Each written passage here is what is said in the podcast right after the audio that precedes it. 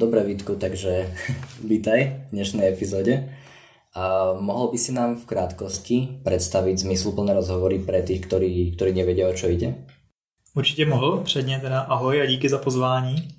A smysluplné rozhovory úplně v krátkosti. Ten projekt začal tak jako setkávání lidí, kteří se většinou neznali vzájemně, ale tak nějak už je nebavili standardní povídání si o takových těch klasických frázích, jako jak se máš, jak bylo na dovolený, co ve škole, co v práci, a chtěli víc nějakých jako upřímnějších, otevřenějších sdílení o věcech a o těch vnitřních světech jejich, aby si mohli opravdu upřímně popovídat.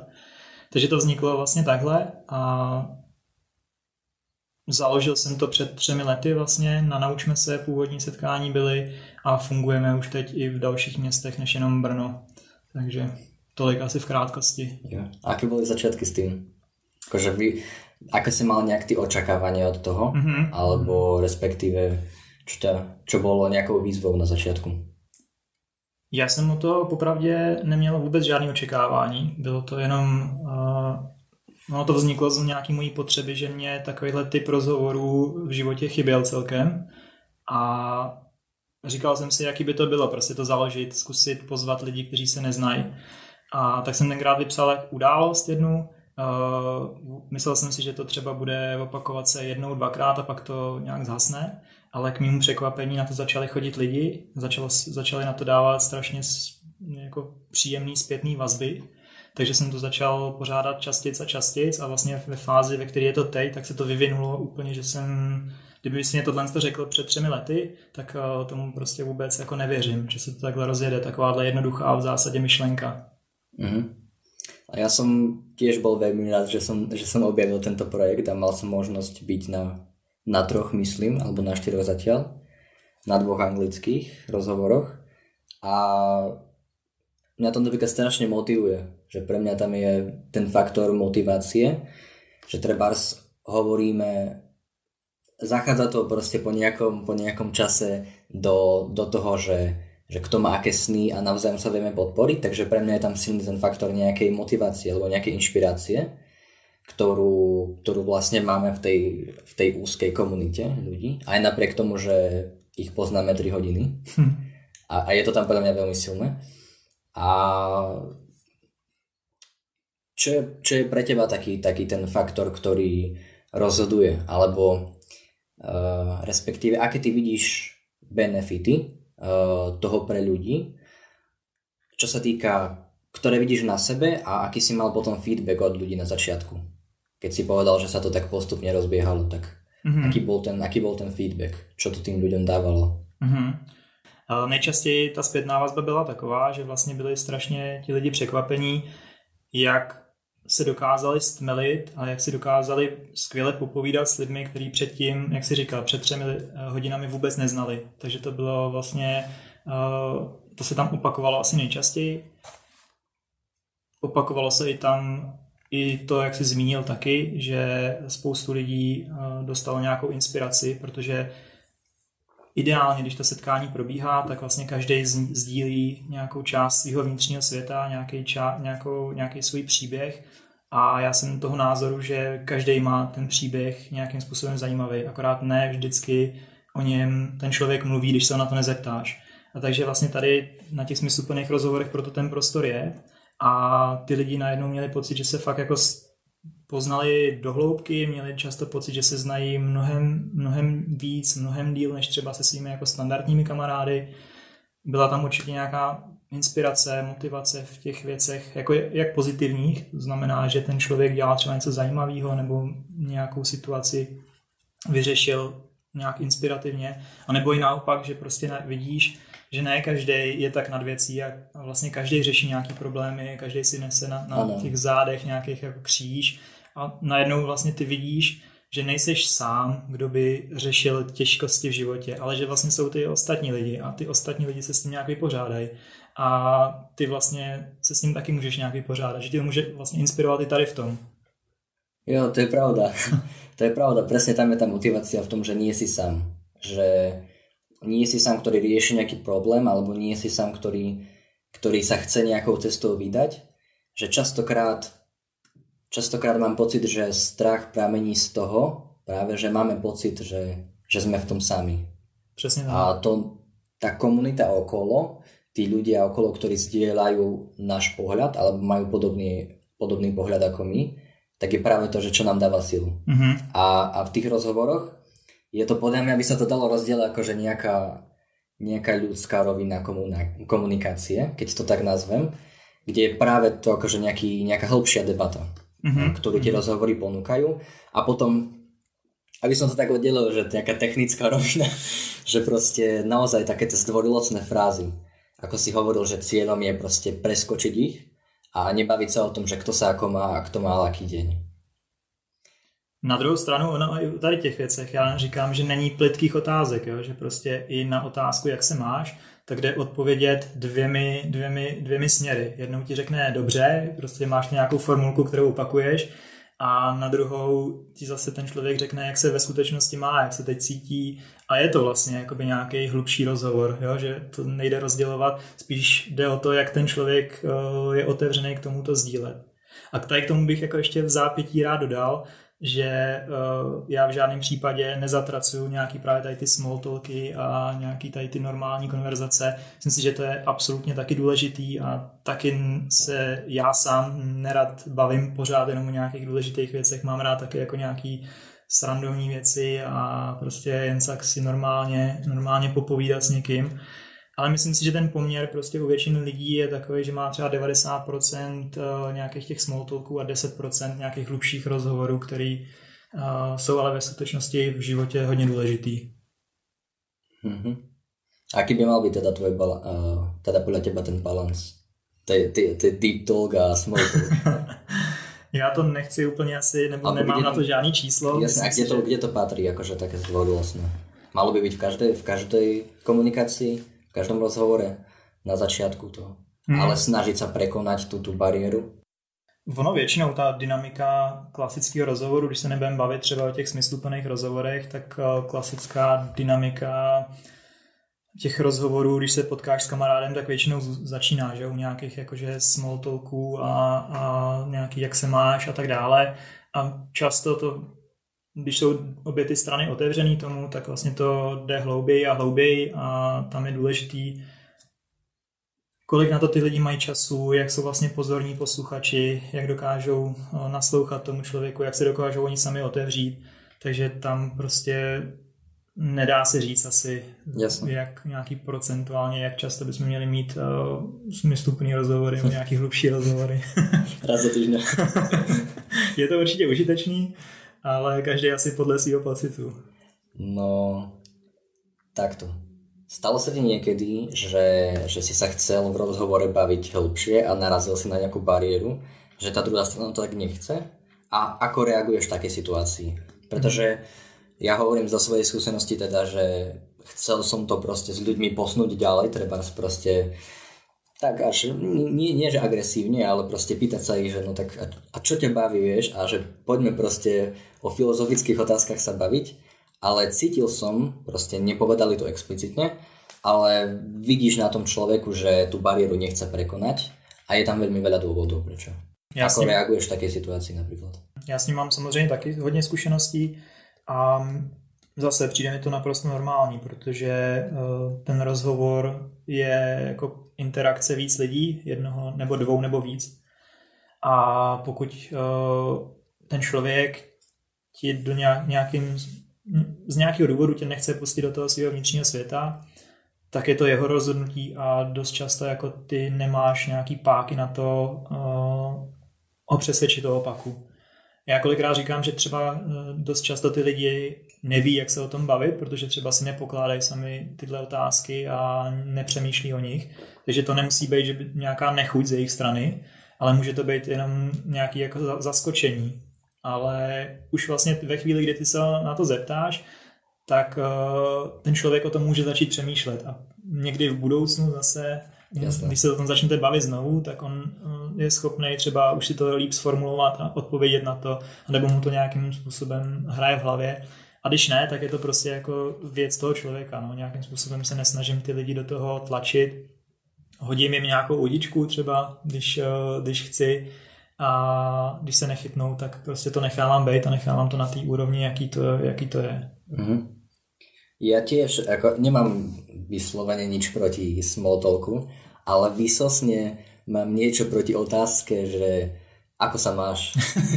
Ako neviem, to sa nejakým spôsobom sa to časom proste vybudoval u mňa taký ten maličký odpor k tej otázke, že akoby možno mám potrebu dať vždy nejakú originálnu odpoveď. A to možno vychádza z mojej nejaké potreby vždy sa mať nejak inak. Aha. Vieš, že nie je to proste rutina. Aha. Ale osobne proste s touto otázkou, ja nemám ju rád naozaj. Zajímavý.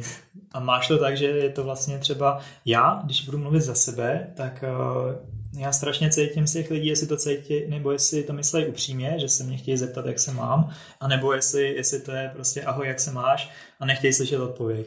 Áno a teraz mi napadlo, je to pri tejto téme a trošku odbehnem, je to dosť podľa mňa aj vec kultúry, pretože ak bol som brigadovať cez leto v Škótsku a tam proste tí ľudia sa ťa pýtajú, ako sa máš, ale oni nechcú odpoveď a respektíve ju nečakajú a to je normálne ako proste u nás ahoj, tak u nich je, že proste ako sa máš, ako sa ti darí. Jo, súčasť. A tam som bol presne taký ten mini kultúrny šok pre mňa, že ja som naozaj odpovedal a tak až s nadšením, že nový človek a proste zaujíma sa a on odkračal ďalej ten chlapík proste, lebo oni sa o tom, je to proste ako pozdrav pre nich. Áno.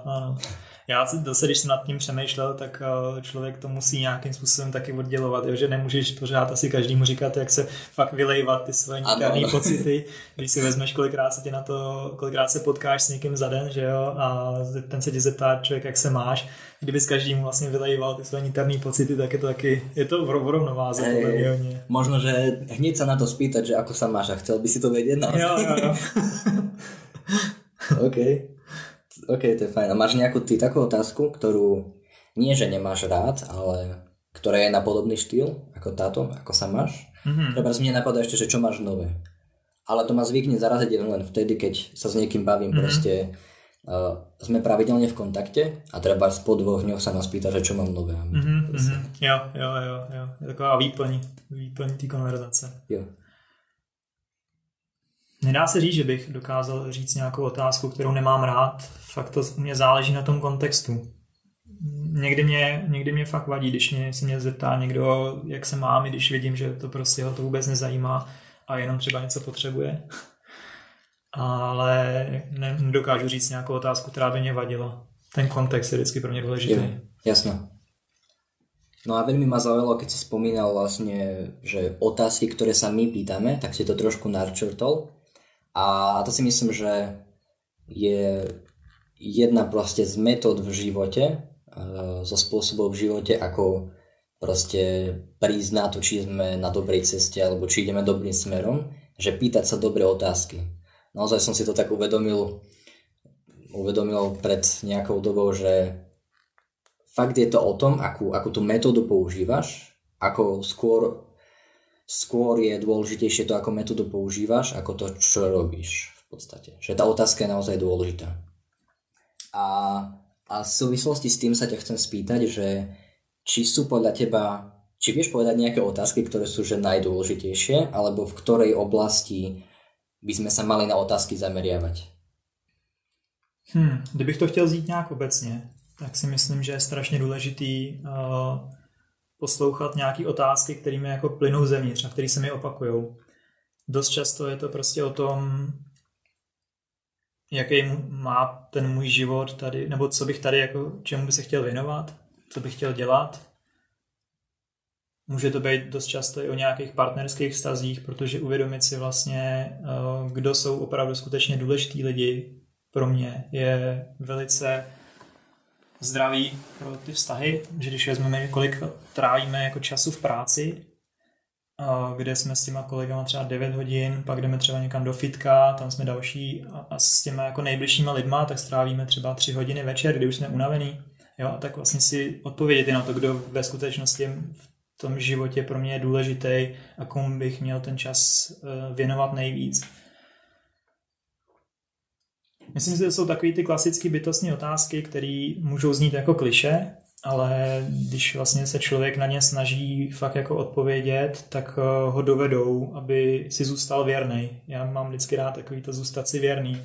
To znamená, že nedělám nic, co jde proti, nebo snažím se nedělat nic, co jde proti mému nějakému přesvědčení, protože mě to potom hlodá strašně. Že akože pýtaš, je dôležité pýtať sa otázky, ktoré, no, pýtame sa sami seba otázky, ktoré nie sú v rozpore s našimi hodnotami, tak si to myslím. Áno, nejak tak, áno, presne tak. Presne. Uh-huh. Lebo akože, jasné, že človek oklame ostatných možno, áno, ale áno. Seba proste nie. A potom to sebavedomie trpí. Hmm. Já to nechci nějak generalizovat, ale dost často se mi stává, když jsem s někým fakt nějakým hlubším rozhovoru, tak předtím mi ten člověk říkal, a já jsem to kolikrát taky dělal, že jsem říkal vlastně, když jsme se bavili, dejme tomu o práci, tak říkám, jo, jsem spokojený, mám prostě peníze, ta práce, ta náplň práce mě baví, mám nějaký sociální status a tak dále. Ale potom, když se bavíš s někým jako víc do hloubky, tak vlastně řekne, že ti tam něco chybí, něco, že to není úplně, že tě to živí třeba finančně, ale neživí tě to už jako vnitřně, jo. A to ti řekne spousta lidí. A myslím si, že je důležité si tyhle ty věci uvědomovat, protože pak ta změna začíná nějakým uvědoměním tady toho. Ono to je dost často bolestivý si přiznat, že třeba nejseš na správném místě a nevíš, co bys měl dělat, ale od toho uvědomění podle mě začíná nějaká další cesta, která tě může donést tam, kde budeš jako šťastnější a užitečnější. Mm-hmm. No a presne tak, že k tomu uvedomeniu, okrem toho, že sa pýtame otázky, tak proste je tam ten princíp aj, že nám môže k tomu pomôcť aj druhý človek. Vieš, že presne v tom dialogu tak ti dôjde, že aha, alebo treba, že niekto rieši podobný problém ako ty a keď sa bavíte už za tú bariéru nejakej zdvorilosti, tak proste vidíš napríklad, ako on to vníma. Mm-hmm. Vidíš ten druhý kontext v podstate a okrem toho, že ťa to môže nejakým spôsobom inšpirovať alebo motivovať, motivovať k tomu riešeniu toho problému, tak ti to môže ukázať aj tie ďalšie riešenia. Že sú aj nejaké cesty, ktoré si dovtedy nevidel. Mm-hmm. Alebo nechcel vidieť. Presne tak. Mne sa častokrát stáva, ja si to uvedomím až potom, že sa pýtam otázky, na ktoré očakávam odpoveď. Je to vtipné, ale že proste neviem si rady, alebo proste som zvedavý v nejakej oblasti a akoby čakám od toho, koho sa pýtam, alebo možno, že od seba, akoby potvrdenie mojej odpovede. Že... Ale zase áno, uvedomenie si tu je dôležité, že, ano. Že to robíme. Ano. Já si myslím, že to je naprosto přirozený tohle z toho, protože když máš ty otázky, tak je, že mně to přijde potom ten rozhovor mnohem upřímnější. Právě, že máš nějakou v sobě otázku, kterou tě zajímá, jak řeší ostatní lidi, tak se jí na to zeptáš a ten člověk najednou vidí, že tě to fakt jako zajímá, jak on to vyřešil, jo? Že tam je právě taková ta ingredience toho zájmu, která vzbudí v tom člověku i touhu vlastně ti to popovídat, protože ví, že to není jenom něco, že se zeptal, aby řeč nestála, ale že vlastně skutečně máš zájem se dozvědět od něj, jak něco řeší nebo jaký je fázi a tak. Mm-hmm.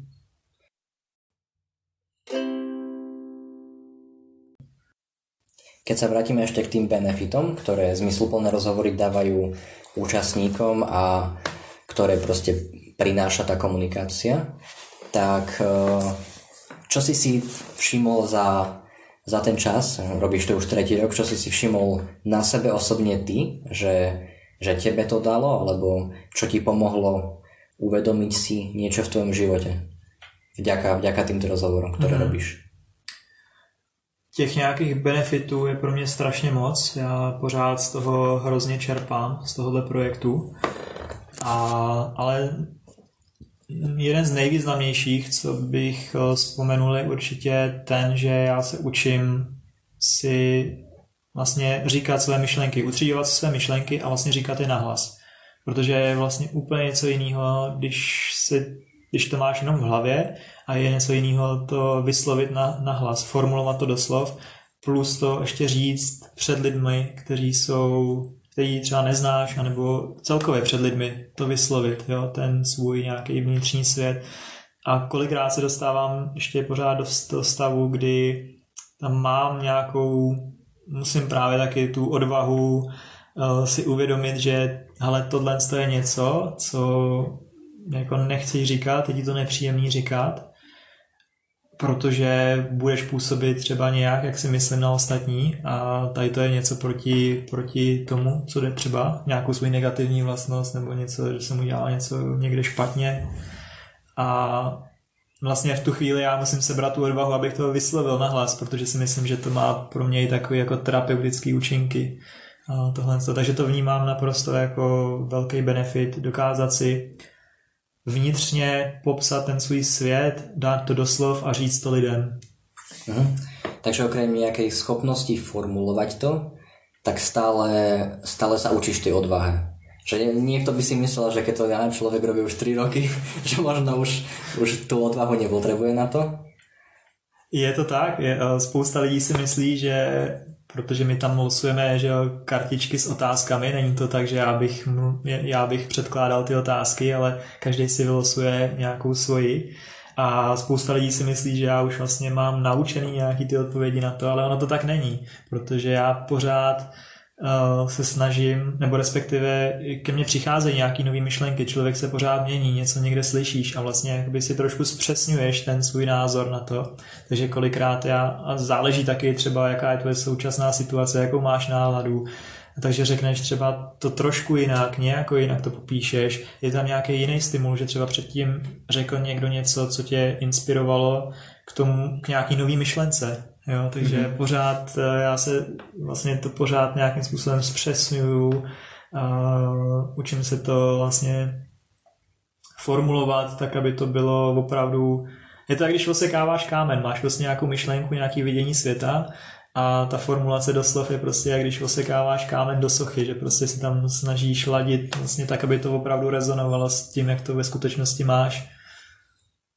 Viem, že na jednom tom stretnutí, kde som bol a na úvod si ako proste hovoril, ako to prebieha, že tam je práve dôležité že máš feedback od ostatných. A ja som si to najprv tak neuvedomil, ale potom som bol taký, že wow, že naozaj je to tak a že naozaj je to dôležité, že nie len to, že proste každý odpoveda na trebárs otázku, ktorú si vyťahne, alebo proste na nejakú otázku, ale reagujú na seba navzájom tí ľudia a presne, ak si povedal, tak tá tvoja odpoveď je vždy iná, keď sú tam iní ľudia, alebo proste iný čas, iné miesto, že proste vždy je tam iný kontext. Takže nikdy to nie je tá istá odpoveď. Presne. A tým, že aj na seba reagujete, tak je tam presne tá motivácia, vidí, že nie si sám v tom a takto.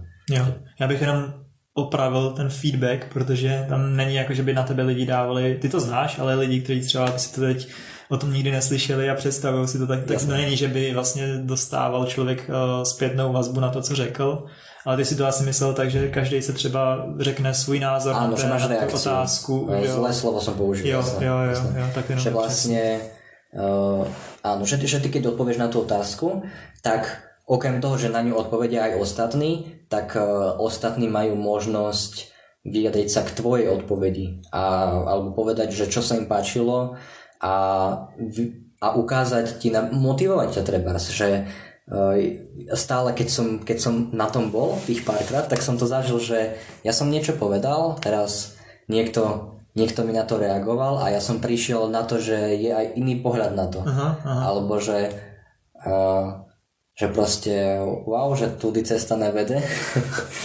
lebo trebárs mi ukázal, že už nad tým niekto uvažoval predo mnou a už to niekto skúšal a vie mi poradiť a proste je tam ten faktor, o čom sme sa bavili, že človek nie je v tom sám. Tohle je strašně zajímavý taky, protože najednou máš možnost vidět, ty máš nějakou svoji mapu, že jo, ve svý hlavě, po který jdeš, a myslíš si, že to je jediná, která existuje, a pak najednou slyšíš, že někdo jiný řeší třeba podobnou situaci jinak, anebo má nějaké jiné zkušenosti, něco si zažil trošku jinak a vyřešil to jinak. A najednou se ti vlastně otevřou oči a řekneš si, wow, to je prostě, není na to jenom jeden způsob. Mm-hmm. Není jeden způsob života, každý má nějaký svůj a to tě vlastně může inspirovat k nějakým dalším věcem. Jo. Já třeba osobně jsem vždycky miloval příběhy lidí. Jo. Já jsem vždycky, od malička jsem dělal sport a četl jsem si spoustu jako životopisů. No a myslím si, že mě to strašně formovalo, že takový ti dětský hrdinové, tak já jsem si vlastně převzal spoustu z toho do svého života. Jo, že prostě třeba odvahu, nějakou píli a tak dále a vždycky si řekneš, jak by na to reagoval ten člověk. A vlastně myslím si, že mě to přineslo spoustu pozitivních nějakých vlastností do mýho života. Takových nápadů, střípků, který prostě ovlivnili moji osobnost reálně. Uh-huh. A čo na tých príbehoch ostatných ťa tak nie že najviac zaujímalo, ale prečo máš takéto zapálenie pre príbehy ostatných? To je zajímavá otázka. Nad tím jsem asi nikdy nepřemýšlel, prostě mě to tak nějak přirozeně k tomu táhne. Myslím si, že tam vlastně hledám nějakou inspiraci pro sebe, dost často. Myslím si, že, jak jsem říkal, skoro každý člověk má za sebou nějaký příběh, který je fakt jako silnej a ze kterého se máš co naučit, jo? Ať už třeba v pozitivním, anebo i v tom negativním. Prostě nikdy je dobrý vědět, co nedělat, kam cesty nevedou jo? Pro tebe. Takže a asi mě na tom hodně baví to, že když ten člověk fakt se baví o tom svém příběhu, tak tě jakoby pouští k sobě a sdílí s tebou nějaké věci, které jsou pro něj důležitý, což já beru jako projev velký důvěry. Jo. Že každý máme nějakým způsobem svoje problémy a nikto ich nevidí rovnako. Akože nikto nevidí naše problémy tak ako my, trebárs tak intenzívne, ale to neznamená, že proste sú malé alebo veľké, alebo že by sme to nemali riešiť a takto. Jo, presne tak. A presne tak, ako si spomínal ešte k tej zraniteľnosti, keď sa trochu vrátim, tak pre mňa osobne otvorená komunikácia mi priniesla, rozmýšľam, ako to sformulovať, ale možno takúto väčšiu trpezlivosť pre mňa, alebo menej strachu v rámci toho, že sa bojím toho, že neviem čo ďalej. A že vlastne keď som sa bavil s ľuďmi, dlhšie, intenzívnejšie na tie hĺbšie otázky za tú hranicu nejakej tej zdvorilosti a tej rutiny, tak som prišiel na to a ukázali mi to tí ľudia, že ani oni to nevedia. A ja som dlho som mal proste tú dogmu v sebe, taký pocit, že ostatní majú vyriešené nejaké veci, treba čo sa týka školy, alebo proste celkovo budúcnosti. A že v nejakom danom veku by som mal mať toto už vyriešené a nejaký plán.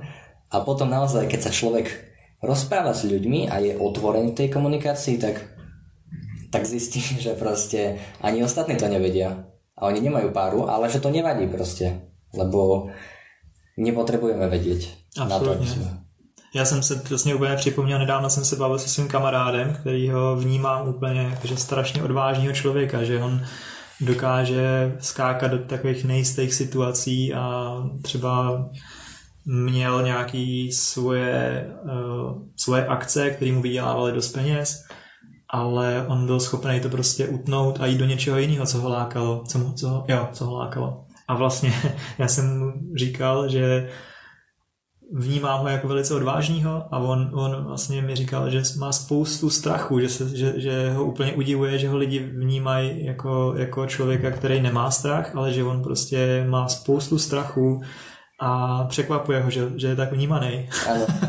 A já môžem hodiť, nahoda, že si to spomenul, pretože môžem hodiť do éteru teraz otázku, ktorú som si ja vytiahol na poslednom online stretnutí, ktoré sme mali, keďže nemôžeme chodiť von. Že ako čo sú veci, ktoré si o mne ostatní ľudia myslia, ale nie sú pravda. A teraz, kto počúva, tak nech si na to sám odpovie. Super, áno. A je to podľa mňa naozaj zaujímavá otázka, lebo súvisí nie len s tými ako sociálnymi médiami, ale všeobecne nie nutne s tým, že zle komunikujeme, ale treba aj to, že nás ostatní škatulkujú a že nás zle vidia a nie je tam napríklad tá odvaha pýtať sa otázky alebo odpovedať na nich a vzniká taký proste dvojitý obraz o nás. Súhlasím, to je skvelá otázka na zamyšlení. No a ukáže možno človeku, že v ktorej oblasti môže komunikovať úprimnejšie, keď to tak povedať. Že častokrát tá otvorenosť a úprimnosť sa zamieňa. A neviem, asi to záleží aj od kontextu, v tom zmysle, že nepotrebujeme každému hovoriť všetko. Jo, presne tak. A možno by sme ani nemali každému hovoriť všetko. Ale byť otvorený ako v zmysle vždy v tom danom kontexte rozlišovať, nie že čo povedať, aby sme proste sa nedostali do toho, že budeme uvažovať nad tým, ako a čo povieme, ale nebať sa. By som povedal, že že otvorenosť je akoby nemať v tom kontexte strach. Strach to povedať. Já bych tomuhle možná dodal právě, že k tomu vede vlastně tady k té jako zranitelnosti, tak vede i dost často cesta si na ty otázky odpovědět sám na nějaký jako důležitý věc. Jakože čím víc víš, kdo seš a co tě jako motivuje a co ve skutečnosti je pro tebe fakt jako důležitý a kdo je pro tebe důležitý, tak tím pádem seš jako otevřenější, ale zároveň vnímám, že seš méně zranitelný, protože i když toho někdo chce otevřít, nebo když to chce někdo zneužít, tak vlastně ty ale víš ve svým nějakým nitru, že to tebou až tak neotřese, jestli rozumíš tomu, co chci říct. Jo? Že prostě myslíš to tak, že už si nějakou tému, nějakou tvoju slabou zranitelnou oblast, že už si ju komunikoval predtým, alebo už si ju veľakrát komunikoval, tak teraz máš pocit, že no tak čo proste, nepoužije to proti mne. Ale v sobě, já to musím mít jako vyjasněný v sobě. Jo? Že okay. Já když vlastně přijmu, že jsem zranitelný na něco, že mám nějakou negativní vlastnost, tak potom, když ten člověk toho bude chtít, já nevím, nedej bože zneužít, tak ale já to o sebe vím. Jo? A vlastně on se mě už tolik nemůže dotknout. Moje oblíbená jako filozofka říká žít z vlastního pramene, že vlastně když poznáš takový ten svůj vnitřní pramen, co tě jako fakt definuje a znáš sám sebe, tak už potom ti ty okolní věci nemají takovou sílu ublížit. Jo? Než když prostě ty se nějak prezentuješ, že jsem, já nevím, strašně sebevědomý a ve skutečnosti jsem třeba jako roztřesený, ale mám nějakou masku a když na tohle to někdo upozorní z mýho okolí, tak vlastně ta maska se dost často rozsype. A když přijmu, že nejsem jako ve všech situacích sebevědomý a že můžu být taky někdy jako nějaký, že můžu mít strach z nějakých věcí a přiznám to a budu to tak potom normálně mluvit, že to je přirozený, tak vlastně už to se mnou tak neotřese, protože já to vím. Že já to vím, já jsem si to uvědomil. Jo, já vím vlastně, jaký jsem. Jo, že... Tak keď vlastne hovoríš, že je potreba uvedomiť si to v sebe, skôr ako to nejak komunikovať s ostatnými. OK, to je akože vlastne to... V podstate to sebavedomie, keď to tak rozbiješ to slovíčko, že seba si uvedomuješ, že uvedomuješ si to, aký človek si. Na druhú stranu, keď si o tom hovoril v zmysle, že naozaj ísť dovnútra sám človek, či nemôže to byť ako... Keď to možno potiahnem do extrému, že sa môžeme dostať do situácie, kde sme v podstate akoby závislí na tej komunikácii s ostatnými. napríklad, že ok, bojíme sa treba skomunikovať sami so sebou, bojíme sa pýtať seba otázky a preto radšej utekáme do rozhovorov s ostatnými.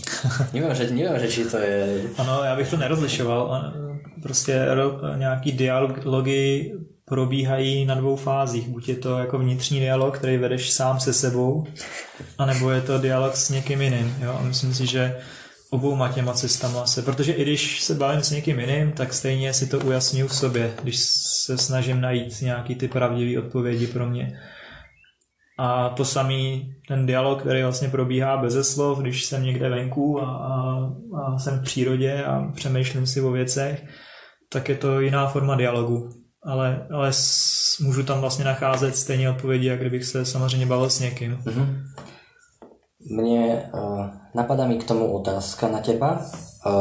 Zaujíma ma tvoj pohľad na to, že či môže ten dialog s ostatnými ľuďmi ovplyvniť ten tvoj vnútorný.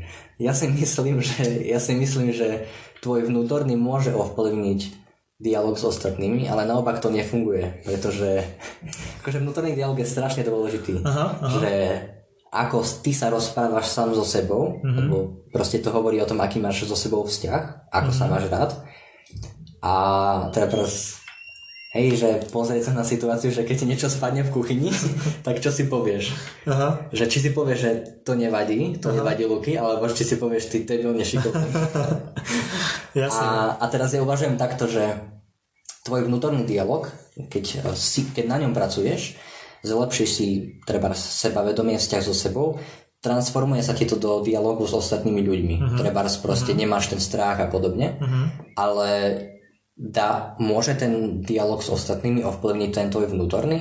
Akože funguje to tak, lebo ok, ostatní ti môžu povedať, že si super, si šikovný v zmysle komplimentov, že ukážu ti aj tú tvoju dobrú stránku, ak si negatívne nastavený, ale Neviem, akú úlohu to môže mať pre tvoj vnútorný dialog naozaj, ak si to neverieši sám za sebou.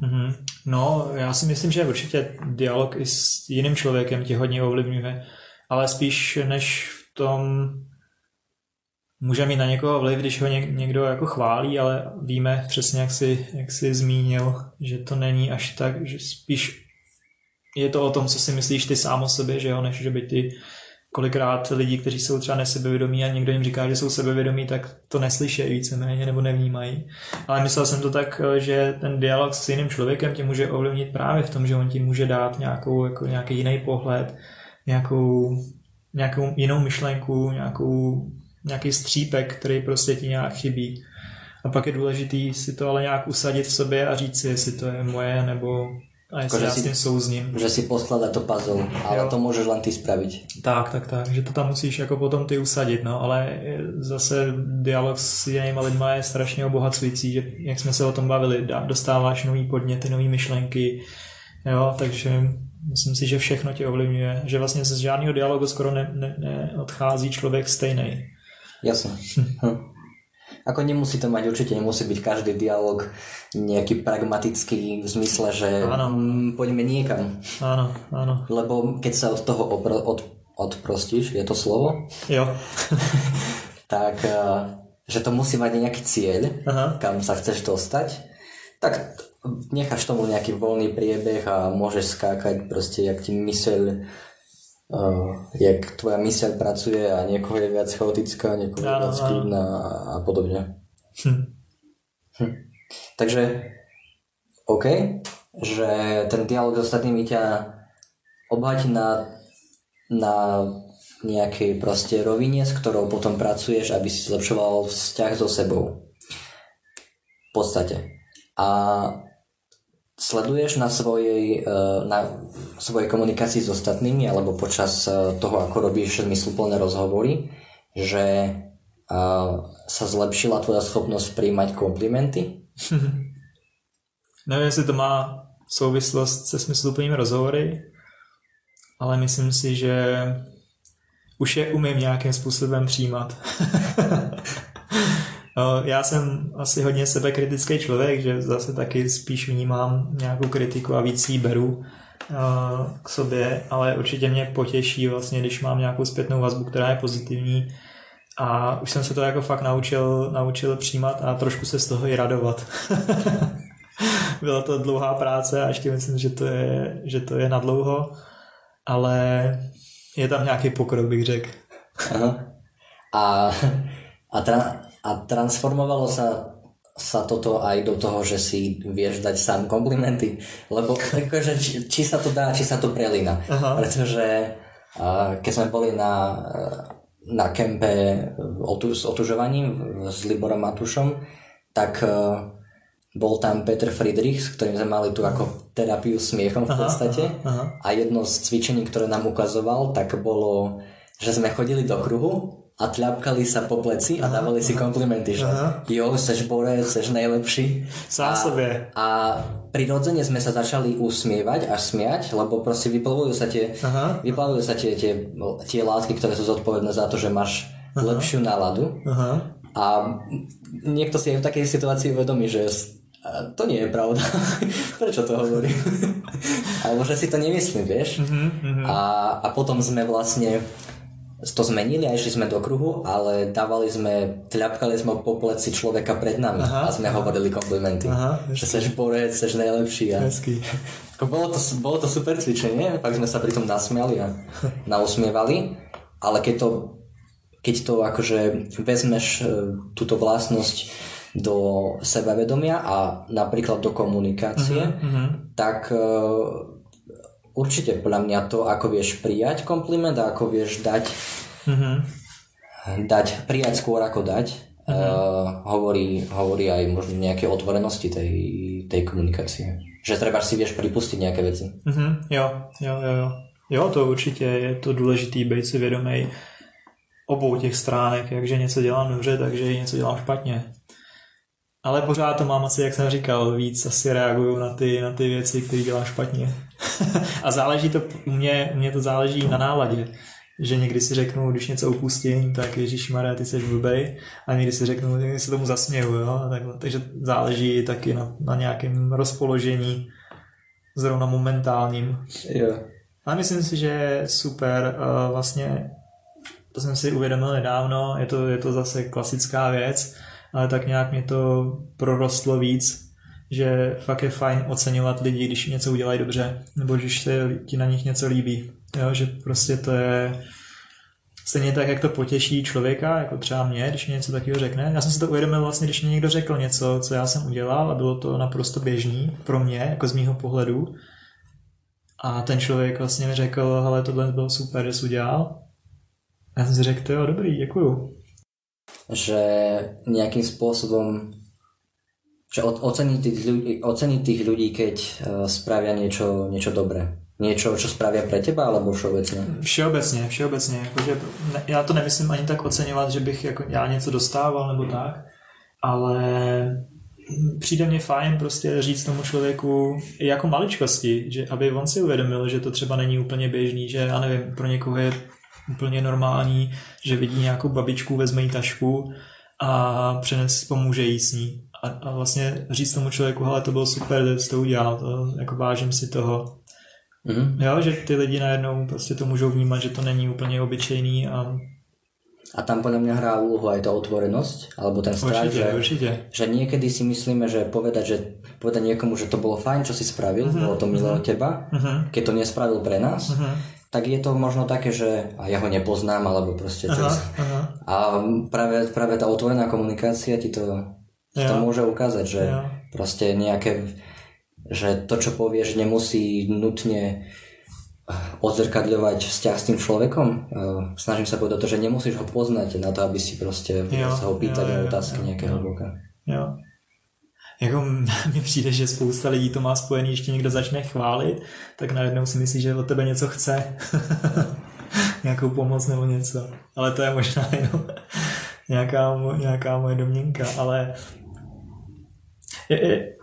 přišlo mi prostě, jak jsem si to nedávno uvědomil, tak mi přišlo fajn oceňovat takový obyčejný věci v úvozovkách. Obyčejný, které jsou vlastně jako celkem neobyčejný. Každodenné věci. Tak. Jakože nečekat, že někdo vyhraje nejaký pohár obrovský a říct mu za to, že seš dobrý, ale fakt jako někomu s něčím pomůže, uděláš nějakou maličkost, kterou bys třeba nemusel, tak mu říct, ale to bylo super, podle mě. Ale musí to být samozřejmě upřímný.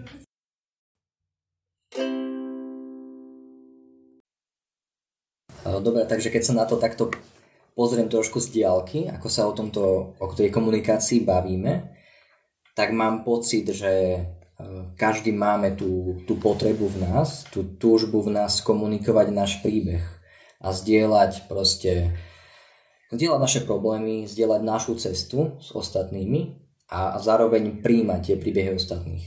A napriek tomu, ako si poukázal na začiatku, tak to tu chýba. Mhm. Že prečo je to podľa teba tak? Prečo napriek tomu, že to chceme, a možno si to ani neuvedomujeme, že chceme, tak prečo to nerobíme? Prečo sa nepýtame tie otázky? Já si myslím, že to je hodně tím, že naše společnost přijímá jako... Když přiznáš, že máš nějaký problém, nebo že všechno nejde podle toho, jak to máš naplánovaný, tak ta společnost to bere jako slabost. Že to je nějaká tvoje zranitelnost, že to je nějaká tvoje slabost. A najednou se můžeme cítit, že nás třeba ostatní hodnotí nějakým způsobem a nepatříme třeba do toho klubu, jako kde vidíš, že všichni se prezentují tak, že všechno v jejich životě je naprosto dokonalý, jejich vztahy, jejich práce, jejich prostě koníčky a tak dále. Ale ono je důležité si uvědomit, že vlastně každý řeší nějaký problémy, už jsme to dneska naťukli. A akorát ve chvíli, kdy vlastně my to bereme jako zranitelnost, že přiznáme, že se něco děje a že nemáme ten život tak pod kontrolou, tak se snažíme nasadit si nějakou tu přetvářku, nasadit si nějakou tu masku a s těma lidma komunikovat tak, že je vlastně nepustím do toho svého vnitřního světa. Takže ono dost často tohle vyžaduje nějakou odvahu jednoho člověka, který vlastně se s tebou začne bavit a začne vlastně tím, že přizná, že v jeho životě není všechno úplně v pořádku, tak jak by mělo být, nebo tak, jak by se možná zdálo. Jo? A akorát tohle, když nikdo neudělá, tak vlastně to potom zůstává ten rozhovor mezi takovýma těma falešnýma jako bublinama, kde si jako nepřipouštíš ty lidi k tělu a vlastně ty slova se odrážejí od těch bublin a nepustí se už k tomu člověku. Jasné, takže strach. Takže strach z toho, že budeme zraniteľní. Jo, řekl bych to. Strach ze zranitelnosti, strach z toho, co si o mě vlastně ty ostatní třeba řeknou, když přiznám, že můj vztah třeba není takovej, jaký se zdá být navenek, že tam jsou nějaký problémy, jo? Nebo práce, že tam nejsem spokojený, necítím se na svém místě a tak dále. Ano. A presne tak to je podľa mňa, že nie je to tak, ako sa zdá byť navonok, skôr akože nie je to tak, aké by to malo byť, lebo tam je vždy, že malo byť podľa koho, ale pretože vždy každá vec má stránku proste reálne, ako to je a potom ako to komunikujeme my, alebo ako o tom hovoríme. A keď si povedal o tej odvahe, tak... Myslím, že tam je tá odvaha akože z dvoch strán, že na jednu stranu odvaha pýtať sa otázky a odvaha pýtať sa vhodné otázky, alebo teda správne otázky a odvaha odpovedať. Alebo odvaha teda odpovedať pravdivo a otvorene.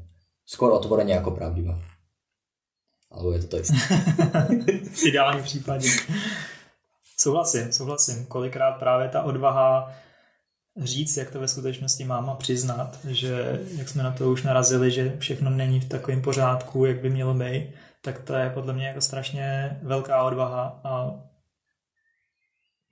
celkově zranitelnost je něco, že ukazuješ tomu člověku vlastně, že mu dáváš tu důvěru, že to vlastně to, co řekneš, tak on nezneužije.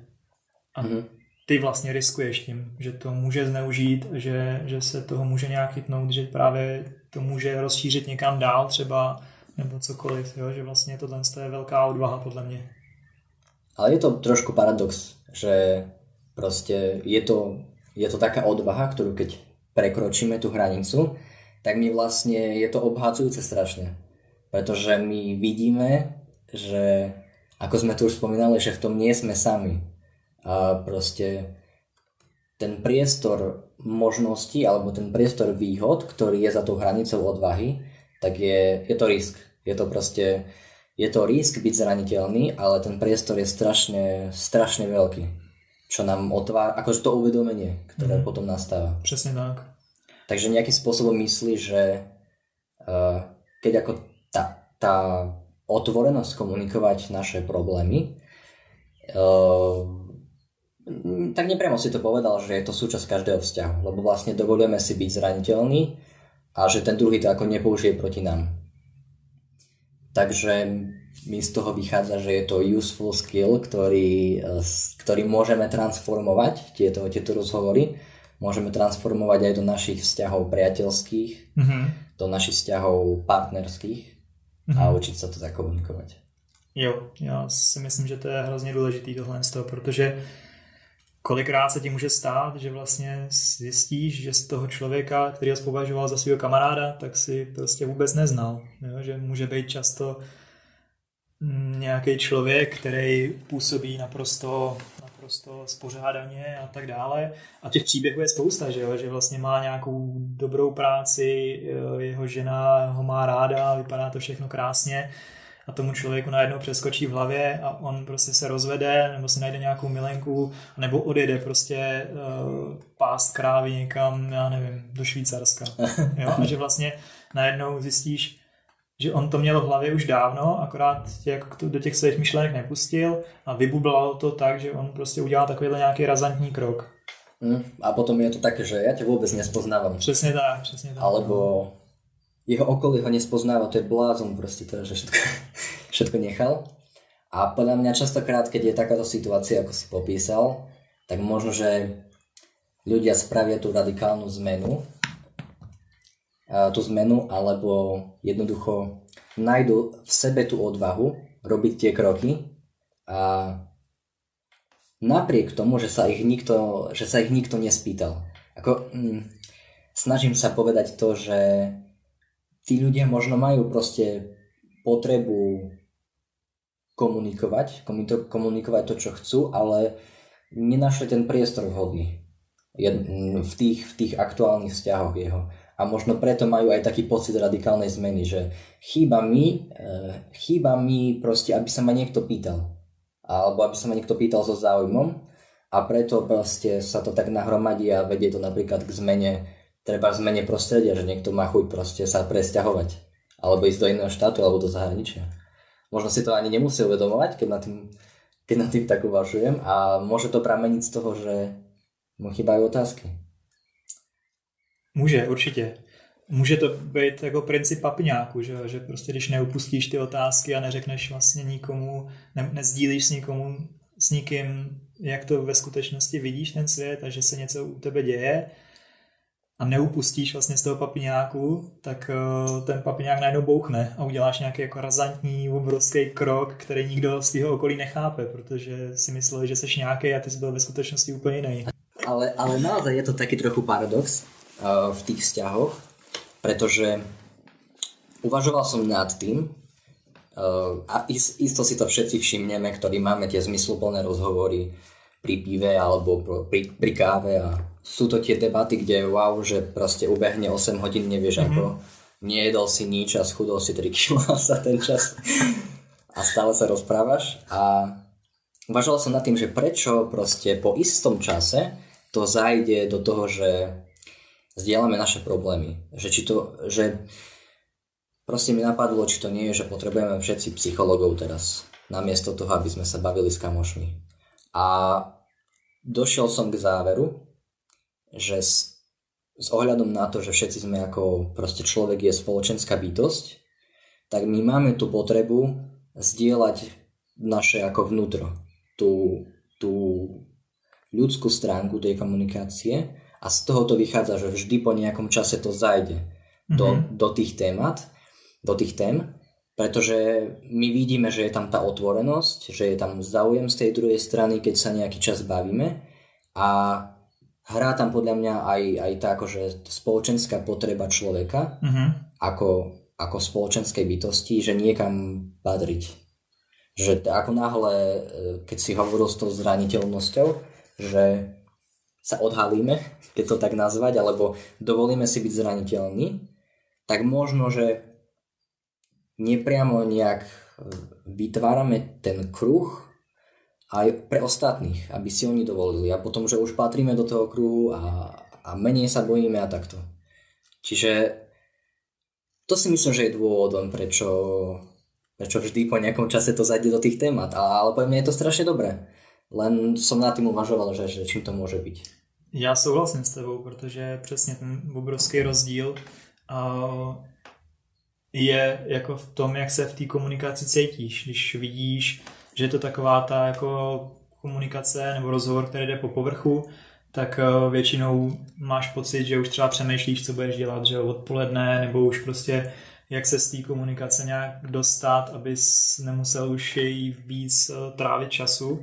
A naopak, když se s někým zabředneš do toho rozhovoru, tak vlastně máš pocit, že jste v jedné bublině a ten čas, přesně jak zmínil, ubíhá strašně rychle, máš pocit, jak kdybyste byli s tím člověkem na jedné vlně a máš potom z toho strašně dobrý pocit. A i když jste třeba řešili nějaké negativní věci, tak ale to tělo, jak ti odměňuje za to, že máš vlastně s někým navázal kontakt, tak vyplavuje ty hormony oxytocinu jako blízkosti a tak dále, že to je strašně zajímavý a cítíš se potom dobře, když jste třeba řešili nějaký závažný téma. Mm-hmm. Aj keď akože to vyžadovalo odvahu, tak to tě jako nabije nějakým způsobem. Já si myslím, že taky, ale jenom částečně. Myslím si, že spíš, protože my jako lidi, že ať jsme teď celkem braní nebo respektive vnímaní jako individualisti, ta naše společnost, tak pořád z té naší historie, tak my jsme museli žít v tůpách a vlastně to tělo nás odměňuje za to, že že patříme do nějaký tlupy. Mm-hmm. Jo, to znamená, že když ty seš zadobře s nějakou skupinou, tak to tělo ti vlastně vyplavuje oxytocin, jakože blízkost a tak dále, nebo hormony blízkosti, že se cítíš dobře. Ono tě odměňuje za to, že vlastně patříš do nějaký skupiny, protože dřív, když jsme byli ještě, běhali jsme s klackama, lovili jsme mamuty, tak ve chvíli, kdy tě ta skupina odvrhla, protože se schoval nějak nepřijatelně pro tu skupinu, tak to pro tebe byl rozsudek smrti. Ano. A i když je to miliony let dozadu, tak prostě ta hlava a to tělo pořád takhle funguje, že my potřebujeme někam patřit. Takže vlastně navázání nějakého takového kontaktu, to tělo tě odměňuje, že jakoby neumřeš v uvozovkách. Je to zaujímavé, táto téma, akože nejaký historický aspekt tej našej potreby niekam patriť. Čítal som o tom veľmi zaujímavý článok práve, a bol taký vtipný, hovoril tú analogiu s mamutmi. Mm-hmm. A vlastne hlavná myšlienka toho článku bola, že ako si podotkol, že proste bolo to milióny rokov dozadu, alebo proste roky dozadu. A aj tak to pretrvalo. A presne na to poukazovali aj v tom článku, že to je akoby gro tých problémov sebavedomia, ktoré ľudia majú, a toho, že máme strach z toho, čo si o nás druhý pomyslia, pretože my chceme niekam patriť. A to je proste zaujímavé, že to pretrvalo tie roky z tej histórie, keď sme boli v tlupách, a napriek tomu, že všetko sa zmenilo, tak toto ostalo. Že my nepotrebujeme byť v kmeni, aby sme prežili už. Uh-huh. A nepotrebujeme proste... Áno, sme stále spoločenské bytosti, ale nemáme, ako si poukázal, tú životnú potrebu. Napriek tomu náš mozog je stále tak, ako má taký základný program, že je to tak, že sa musíme snažiť zapadnúť. Uh-huh, uh-huh. Přesně tak, přesně tak. Ja som četl v jedný knížce, už nevím, kde to bylo přesně, že my vlastně bojujeme, pořád se pohybujeme mezi tím, že chceme být jako sami sebou a chceme patřit do skupiny, jo? A že mezi těma dvěma vlastně hranicema tak my pořád lítáme. Že myslím si, že jak někdo říká, že mu nezáleží na tom, co si ostatní myslej, tak si myslím, že to není úplně reálný, aby ten člověk to takhle cítil a vnímal. Mm-hmm. Že to je zase nějaká jako maska trošku. Pravda, protože vychádzaš zase z tej proste historickej potreby a dá sa podľa teba nájsť nejaký bod, v ktorom stojíš, keď si hovoril, že vždy sme medzi týmito dvoma polmi. Pro mňa celoživotne je proste nejlepší rovnováha a byť niekde mezi a vyvažovat to. Rovnováha totiž není o tom, že stojíš jako na místě nehnutě a nic se neděje. Rovnováha je prostě, že aktivně vyvažuješ. Že? Když stojíš, tak prostě pracuješ svalama na noze, aby si stál. Jsou to mikropohyby, ale pořád takový, musí to tělo pracovat. Tak samý si myslím, že se vyvažuje rovnováha v životě, že pořád mi to nějakým směrem utíká, tak já to vrátím trošku zpátky. Jo? Ve chvíli, kdy si uvědomím, že mi záleží na názoru lidí, kteří vlastně v mém životě nejsou až tak důležitý, tak to vrátím k tomu zpátky, že chci, abych jednal víc podle sebe. A naopak, zase když se stanu jako sobeckým, a ono někdy to je samozřejmě potřeba, je to strašně těžký říct takhle nějak obecně, ale zase když cítím, že dělám nějaké věci sobecké, které ubližují mým blízkým lidem, tak zase jako se vrátíš trošku zpátky. Jo? Že to je vlastně o vyvažování různých věcí, podle mě. A právě v tom ti můžu pomoct i otázky. Určitě. Keď sa ich vieš pýtať. Ale je to určitě, ako myslím, zručnosť, ktorá sa dá vytrénovať, ale trvá to nejakú dobu. Že človek, nie je to, že sa dokážeš pýtať vhodné otázky, ale že sa ich dokážeš pýtať vo vhodný čas aj zároveň, vieš, že ty myslím, akože si vybuduješ nejak ten zvyk, alebo tú schopnosť rozpoznať to. Keď si hovoril o tej rovnováhe, rozpoznať to, že kedy už som sebecký a kedy som príliš, nie altruistický, ale kedy príliš som na iných nastavený, že ako na to, čo chcem ja. Áno. Jo, přesně tak. No, je to... Možná s mnou nikdo nebude souhlasit, ale já mám takovou životní filozofii, že se prostě snažím tu rovnováhu mít. Myslím si, že je třeba v mém životě strašně důležitý udržovat rovnováhu v těch jednotlivých oblastech. Já nejsem úplně příznivce nějakých extrémů, ale je to moje filozofie. Mhm. Jasné, tak každý to má jinak, to je přirozené. No...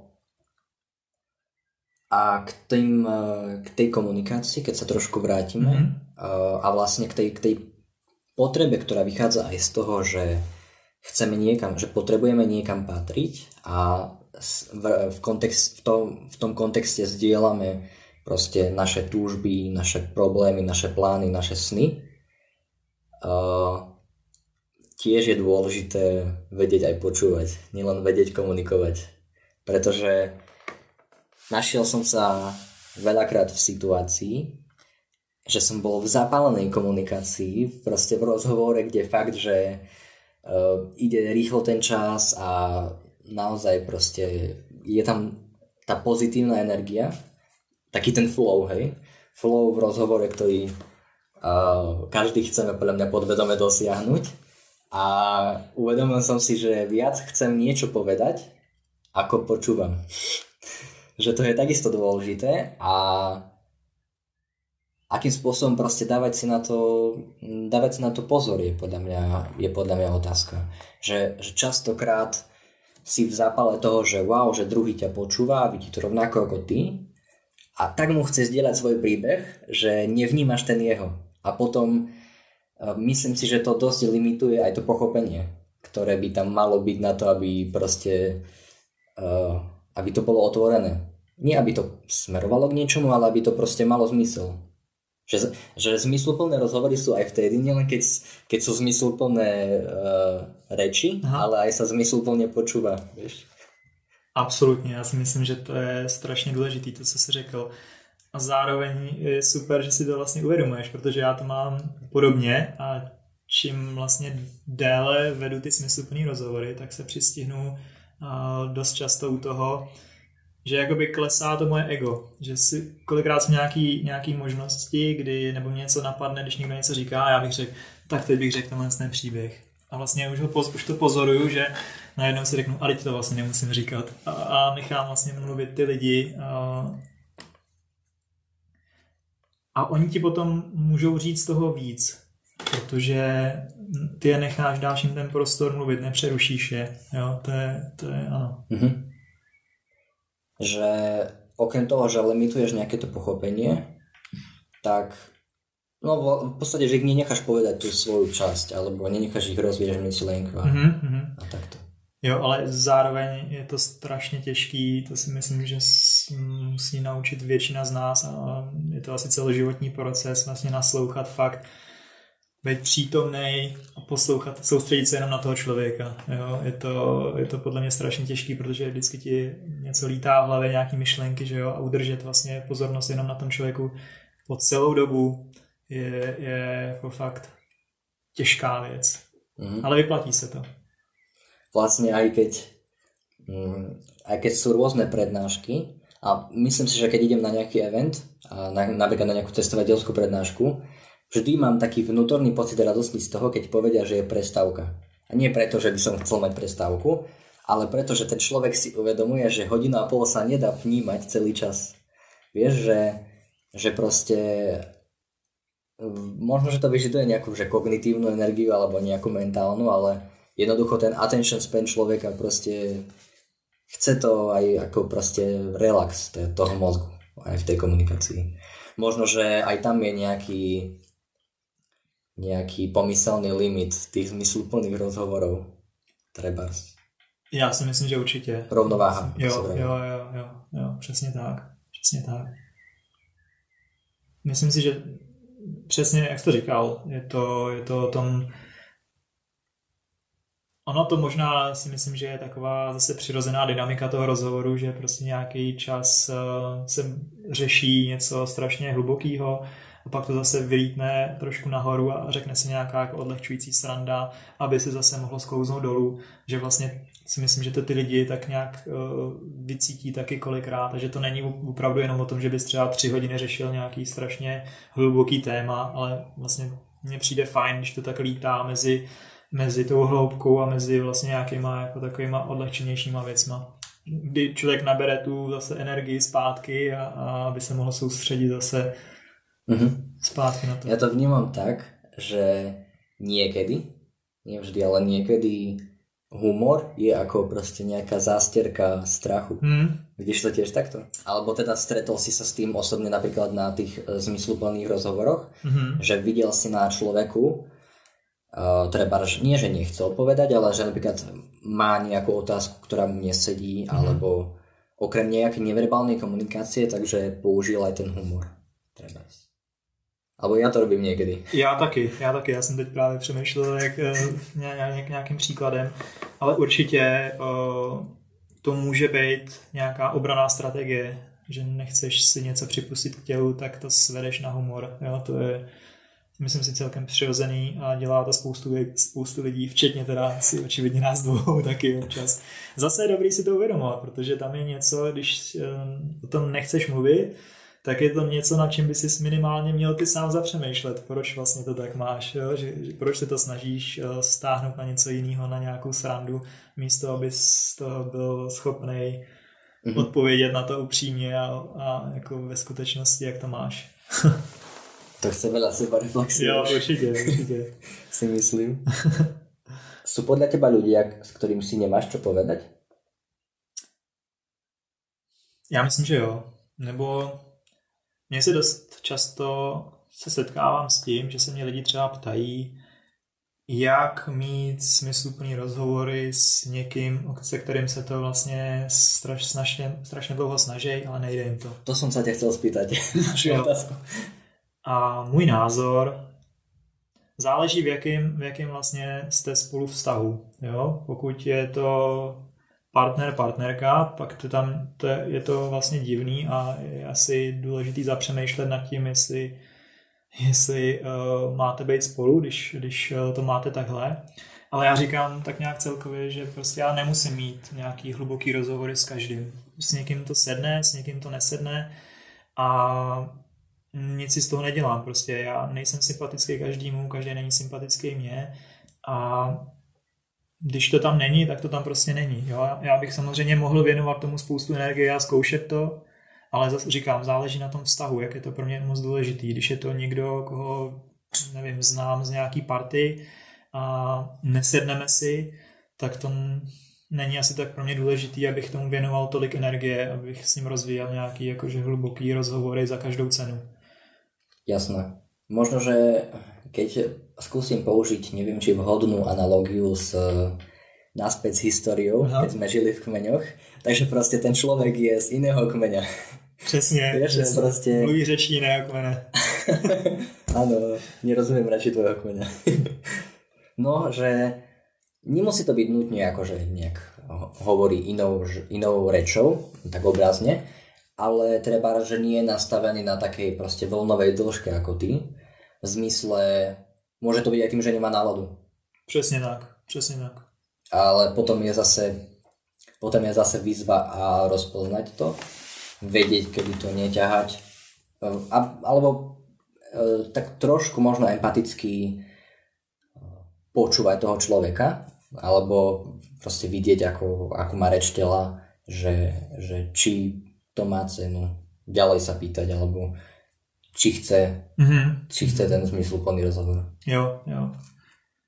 Jo, přesně tak. Obecně platí, že lidi nejradši mluví o sobě, že jo? Takže když se s někým chceš bavit, tak se ho ptáš na to, co ho baví a vlastně koukáš na to, jak ten člověk na to reaguje a když brnkneš na něco živýho, tak se ho na to doptáváš a ten člověk najednou se třeba rozpovídá, jo? Že opravdu je to často o tom prostě chytnout něco, co toho člověka nějakým způsobem baví, zajímá, nebo naopak prostě o tom je ochotný mluvit a to rozvíjet. Ten člověk se ti potom může otevřít. Já třeba z mojí zkušenosti mám, že už nehodnotím lidi podle toho, jak vlastně si myslím, jestli jsou otevřený tomu nebo ne. Že se mi kolikrát stalo, že jsem si říkal, tak tady s tím člověkem prostě si prohodíme čau a to bude všechna naše komunikace, protože jsem tam cítil, že prostě to není úplně jako krevní skupina a pak to skončilo tak, že jsme si úplně jako neuvěřitelně dobře popovídali. Jo. A naopak zase s někým si myslí, že to sedne a že to bude jakože flow a všechno krásně, tak si najednou zjistíte, že si třeba nemáte až tak co říct, co předat. Mm-hmm. Lebo na jednu stranu sú tam nejaké spoločné témy, spoločné záujmy, ktoré máš s ľuďmi, s ktorými sa rozprávaš, ale zase keď sa vrátime akoby k tej ľudskej rovine, keď som to tak nazval, tak to používam teraz ten termín. A tak neviem, myslím si, že do istej miery vieš nájsť prienik s každým, ale zase tam je otázka naozaj kontextu, nálady, otvorenosti človeka, strachu a veľmi veľa faktorov. Vieš, ale že akoby vieš rozlišiť medzi tým, že proste máte spoločné záujmy a spoločné témy a že máte spoločné strachy a spoločné sny. Nejako konkrétne, ale proste, že máme spoločný, aj keď zaujíma nás niečo úplne odlišné, tak máme spoločný strach z toho, čo si o nás mysleli ostatní. A môžeme to v rozhovore nejak, nejak prebrať. Krásným příkladem je tahle situace, že vlastně dost často k nějakému stmelení tak funguje velice dobře společný nepřítel. A teď máme, že koronavirus je náš společný nepřítel a vidíš najednou, že celá jako republika se semkla, celý svět se semknul k tomu, aby jsme jako porazili toho nepřítele. Samozřejmě s nějakýma drobnýma výjimkama, ale najednou vidíš, jak se to všechno proměnilo, jo? Že ve chvíli, kdy máš něco takhle společného, dost často se to stává třeba, když začne pršet a nemáš dešník a stojíš někde na tom, tak si lidi postižujou, že jo, je to strašně prší a začnou se vlastně spolu bavit nezávisle na ulici, i když by to předtím nikdy neudělali. Jo? A čím to je tiež dobrá otázka a dlho mi už nenapadla, čím to je, že naozaj ľudí spája viac negatívne ako to pozitívne. Ja si to vysvetľujem tým, že negatívna energia, sťažovanie sa je o mnoho hlasnejšia. Proste je to taký ten hlas v nás, alebo hlas okolo, akokoľvek sa na to chceme dívať, ktorý má viac decibelov ako proste to, čo je dobré a to, za čo sme vďační. A tým, že proste je to hlasnejšie a my to ešte podporujeme tým, že že tomu hlasu dávame priestor, tak tým to je.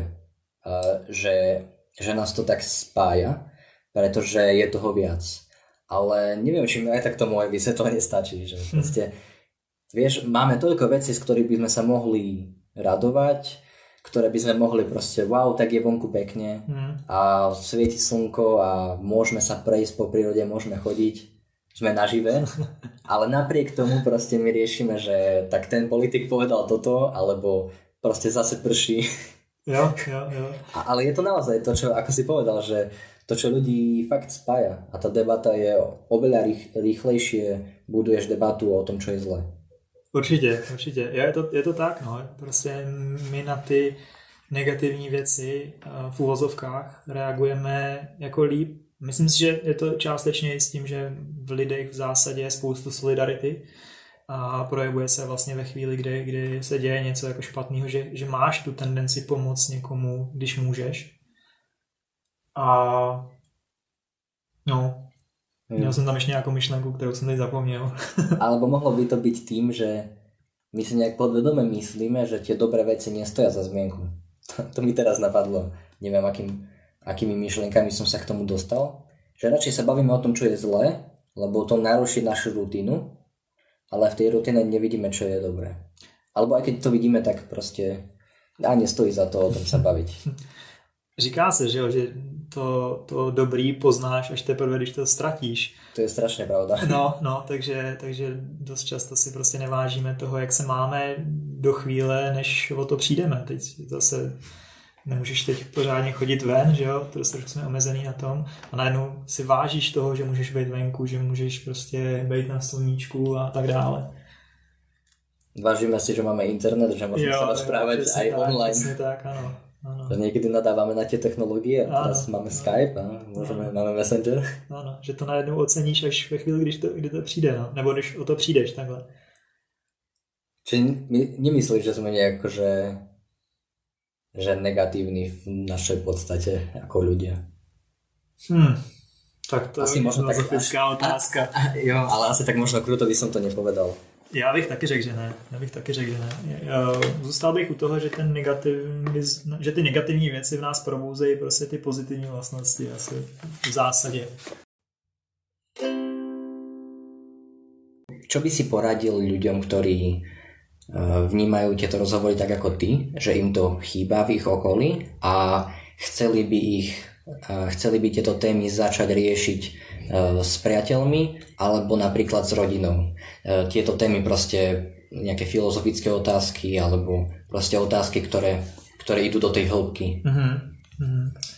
No, u těch možná je dobrý asi říct, že u těch nějakých zavedenějších vztahů, jako je třeba rodina, jako jsou dlouhodobí kamarádi, tak tam ten přechod bývá docela složitý z hlediska toho, že vlastně vy už spolu komunikujete nějaký čas na nějaký bázi a když tam přineseš otázku, co chceš udělat předtím, než zemřeš a tak podobně, tak to může být jako dost netradiční a ty lidi to může často nějakým způsobem zarazit, že takhle tě třeba neznají. Takže paradoxně tady ty vztahy bývají jako nejobtížnější změnit, protože tam je nějaká historie, ale tak nějak já bych celkově začal možná s tím, že začnu já o sobě víc dílet, říkat nějaké věci, které vidím v sobě a začít je nějak popisovat. Jo, že vlastně tohle mně přijde takový, než abych já se ptal těch lidí na nějakou otázku, tak možná se jich můžu zeptat, hele, jak vidíš tohle, já to třeba vidím takhle a říct vlastně ten svůj názor, tu svoji myšlenku, ten svůj popis nějakého vnitřního světa. Jasné. Protože to mně přijde, jak jsme se o tom bavili, že vlastně ty uděláš ten první krok a z mojí zkušenosti je, že většině lidí chybí nějaký takovýhle jako hlubší sdílení, ale většina lidí vlastně vůbec neví jak na to, takže se bojí začít. A vlastně teď se dostáváme do fáze často, že máš dva lidi, kteří se spolu chtějí bavit nějakým hlubším tématu nebo o nějakých jako hlubších věcech. Ani jeden neví, jak začít a zůstanou vlastně u počasí, jo? Že to je taky bezpečný teritorium pro oba. A vlastně ve chvíli, kdy překročíš tu hranici zranitelnosti ty jako první a začneš něco sdílet, tak dost často vlastně to vede k tomu, že ten člověk na to řekne tak nějaký svůj názor a trošku ho otevřeš. Takže asi bych doporučil tohle z toho, celkově mít jako upřímný zájem o ty lidi, je podle mě důležitý vyhradit si na to nějaký čas, že dost těžko se vedou nějaký hlubší rozhovory ve chvíli, kdy třeba koukáš na televizi nebo máš v ruce telefon. Je to i o té pozornosti, že si vyhradíš nějaký čas s tím člověkem a věnuješ mu tu plnou pozornost.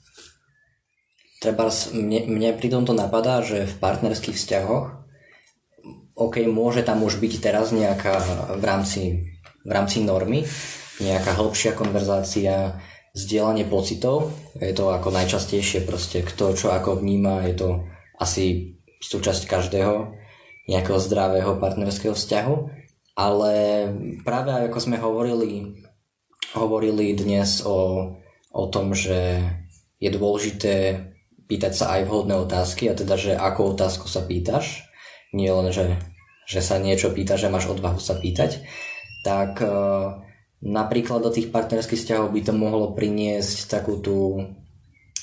takú tú novú rovinu, možno, že chcem tým povedať, že tie otázky, ktoré máš na tých rozhovoroch, tak sú veľmi dobré, lebo týkajú sa viacerých oblastí. Ja to tak vnímam, že nie sú proste len na zmysel života alebo len proste na nejaké sny človeka, a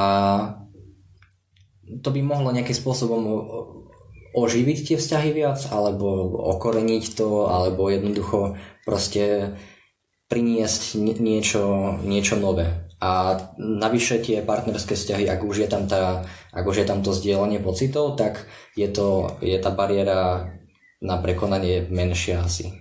Že jo. Už na prekonanie tej otvorenosti. V ideálním případě by to tak mělo být asi, no, podle mě. Že tam vlastně to je tvůj nejbližší člověk, že jo. Takže tam by měla být ta otevřenost a upřímnost dost důležitá.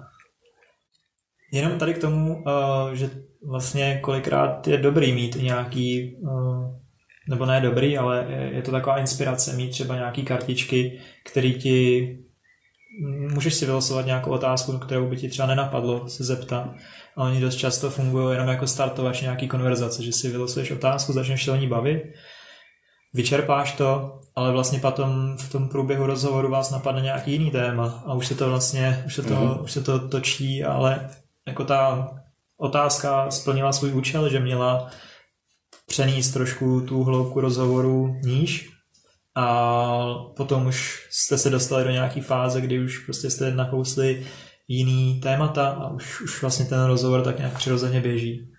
Že jako rozprudila tu debatu. Přesně tak, přesně tak. To je super. Do istej miery áno, tiež si to hovoril, že ten balans, tá rovnováha je dôležitá, a nie je to teraz proste, že zmysluplné rozhovory by mali byť všetky naše rozhovory, a je tam aj priestor pre tu nejaký small talk. Ale takisto je tam dôležitá aj tá pripravenosť oboch tých strán, myslím, diskutovať na tú tému, že často, alebo teda rozdiel je podľa mňa ten, že na tých zmysluplných rozhovoroch, keď sa tam človek prihlási, tak si v komunite 5-6 ľudí, kde je predpoklad, že je tam tá chuť. A na rozdiel, keď sa niekto chce o tom začať rozprávať s rodinou, s priateľmi, tak je tam tá neistota. Vieš, a že proste je to ťažšie cez tú neistotu, keď ty... A všeobecne neistota pre nás je veľmi obťažné, veľmi ťažké prostredie. Áno, áno. Nevieš, či ostatní to vidí tak ako ty, alebo či sa o tom chce rozprávať. Áno, áno. K tomuhle vždycky říkám, že jediný, jak to zjistíš, je, že to zkusíš, no. Vlastně bavil jsem se s jedním člověkem o tom taky, a on měl velice dobrou myšlenku, že teď nevím, v jakém to bylo kontextu, myslím, že bavení se s rodiči o nějakých takových hlubších tématech, a že ty rodiče to úplně nepřijmuli, že se o tom nechtěli bavit a nebyli jako zvyklí se o tom bavit, takže ten rozhovor se nějak nerozvinul, ale on vlastně říkal, že sám byl spokojený, protože on udělal ten krok, a je asi důležitý k tomu přistupovat tak jakože bez očekávání, protože já nemůžu očekávat, jak ten člověk na to zareaguje. Já vlastně udělám to, co chci, zeptám se toho na něco a už prostě neovlivním to, jak na to bude reagovat. A pokud já budu očekávat, že ten člověk najednou se strašně otevře a začne mi říkat celý svůj život, tak můžu být dost často zklamaný. A vlastně nevidět tam jenom to, že třeba on řekne on se o něčem jenom zmíní a třeba přeskočí k něčemu jinému, ale už ta zmínka může být pro ně jako velký krok v tom, že mi to řekl. Jo? A já když vlastně neočekávám, tak to můžu ocenit a můžu na to nějakým způsobem navázat. Potom třeba později. To je super. To je ako, ja som si spomenul na to, keď som spomínal, že niekedy proste si všimnem, že sa pýtam otázku s očakávaním odpovede nejakej. A to je priamo, že to je presne to, že pýtaš sa otázku a nemusíš očakávať konkrétnu odpoveď, ale očakávaš treba odpoveď. Áno. Ja, očakávaš. Ako, je to logické, že keď sa pýtaš, tak chceš odpoveď, ale proste tu je ten rozdiel v tom kontexte, vieš, že pýtaš sa otázku, ktorá je nezvyčajná, pretože proste ide do hĺbky a môže sa stať, že druhý nemá náladu, alebo proste, že sa o tom nechce rozprávať.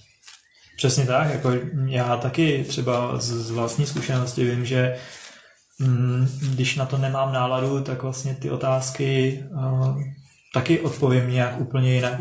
Jakože již smetu ze stolu ve chvíli, kde je to v nějaký situaci, kde já jsem třeba mezi, že se necítím dobře, když je to třeba někde, kde sedíme a vím, že mě poslouchá někdo jiný od vedlejšího stolu, tak já to jako vnímám. A vlastně je mi celkem nepříjemný na to odpovídat, tak to je jako, že jenom přejdu rychle a nepustím se do toho. A to přitom to nemusí být vůbec chyba toho člověka, který sedí naproti mě, jo? Je to prostě situace. Jasne. Takže tady to očekávání bylo pro mě velký taky uvědomění, že vlastně neočekávat nějakou reakci od toho druhého. Já udělám to, že se na to zeptám, nebo prostě udělám to, co chci a to, co nějak si myslím, že je důležitý v tuhle chvíli a nechám ten míček na jeho straně, ať on si s ním udělá, co chce. To je super. OK, tak trebárs, keď niekoho, kto to počúva, zaujala táto téma, o ktorej sa bavíme, téma otvorenej komunikácie, alebo chcel by vyskúšať práve nejaký ten v podstate riadený, neriadený, zmysluplný rozhovor, kde môže nájsť o tom viac, alebo nejaký formulár na prihlásenie, ako to funguje? Nejlepší je asi, když se podívají na www.smysluplnerozhovory.cz a tam mají všechny informace o setkáváních a tak dále. Potom dobře funguje na nějaké informace Facebook, zase smysluplnerozhovory.cz, smysluplné rozhovory jenom, máme Instagram smysluplné rozhovory, a tam si myslím, že Facebook a webovky jsou asi jako nejspolehlivější zdroj informací. Jasné. A ešte takisto dám do pozornosti, že tiež si nezaložil, ale hľadám slovo. Spustil podcast, ktorý nájdete aj na Spotify a podcast sa volá rovnako ako celý ten projekt, ktorý Vítek robí. Čiže Zmysluplné rozhovory podcast. Je tam zatiaľ jedna epizóda, ktorá je fajn a určite mu na to dajte aj feedback, keď si to pustíte. Budu rád. Doufujeme, že ich tam bude v blízkej budúcnosti víc. Tak díky moc, Vítku, že si našiel čas a prišiel a nahrali sme to spolu. Ja som veľmi rád, že som mal možnosť s tebou sa baviť na túto tému, lebo komunikácia, nejaká otvorená komunikácia, baví ma o tom, možno si aj videl, že ma baví o tom, rozprávať sa a ďakujem. Já moc děkuji za pozvání a mě to taky velice bavilo, bylo to pro mě super. Takže zase doufám třeba někdy u mikrofonu nebo na smysluplných rozhovorech. Tak je.